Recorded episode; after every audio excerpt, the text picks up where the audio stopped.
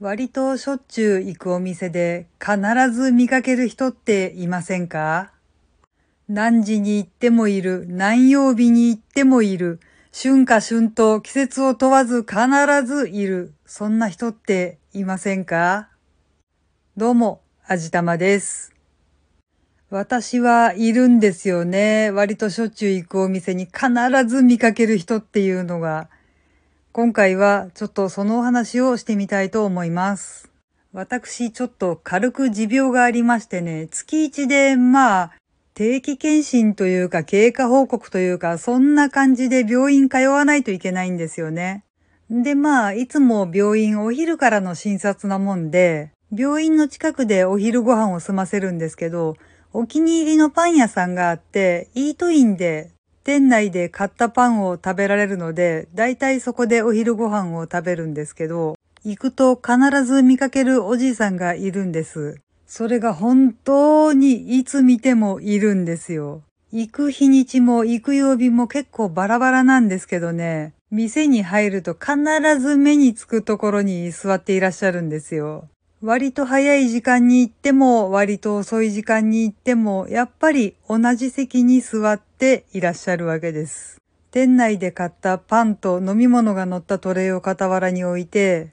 ひたすらクロスワードを解いているんですね。たまに顔を上げてスマホをいじっているところを見ると多分キーワードを検索しているんだろうなぁと思われます。もう私その病院10年ぐらい通ってるんですけどね、その10年見なかったことがないですね。多分なんだけど、開店と同時に来て閉店までいるんじゃないかなーって思ってるんですけど、大丈夫なのかな？あんまりこんなことは言いたくないけど、朝から晩までテーブル一つ占領してるってなると、お店にもやっぱちょっとねえ、迷惑かなーって思うし、特に昼時とか回転率上がってほしい時に、場所が空くのを待ってる人を尻目にテーブル一つがっちり占領してて身動きしないっていうのもなーって思うわけですよ。どういった理由でそんなことをしてるのかわからないけど、ちょっとやっぱり見てると色々と心配になりますね。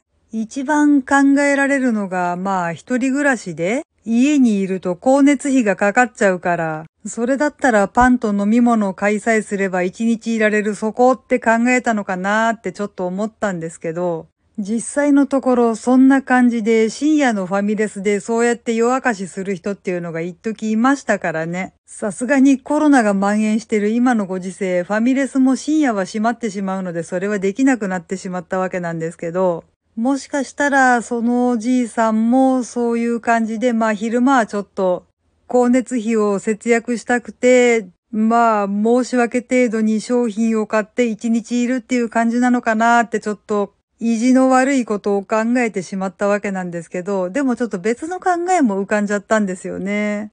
これこそあんまり考えたくないんですけど、もしかしたら家族にすごく邪険にされてるのかなって。昼の間、あまりにも、その家族に邪険にされて、いい場所がないもんだから外出してそこで過ごして、夜はもう仕方なく帰るのかなとかってちょっと考えてしまって胸が痛いんですけどね。まあ私が勝手に適当に想像してるだけなんで、実際のところは全く違うのかもしれないんですけど、さすがにちょっと本当にこの10年ずーっと見かけるってなるとね、いろいろといらんことを考えてしまうわけですよ。まあ、だからといって私には本当にどうしようもないんですけどね。もしかすると私が知らないだけで結構あちこちにそんなお年寄りがいるのかなーって思うと、日本ちょっとやばいんじゃないとかって思ってしまいますね。まあでも実際のところはそんな家族に悲しい目に遭わされてるんじゃなくて、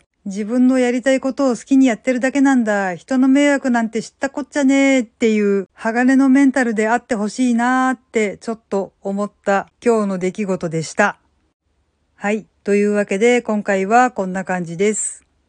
この番組は卵と人生の味付けに日々奮闘中の味玉のひねも姿でお送りいたしました。それではまた次回お会いいたしましょう。バイバーイ。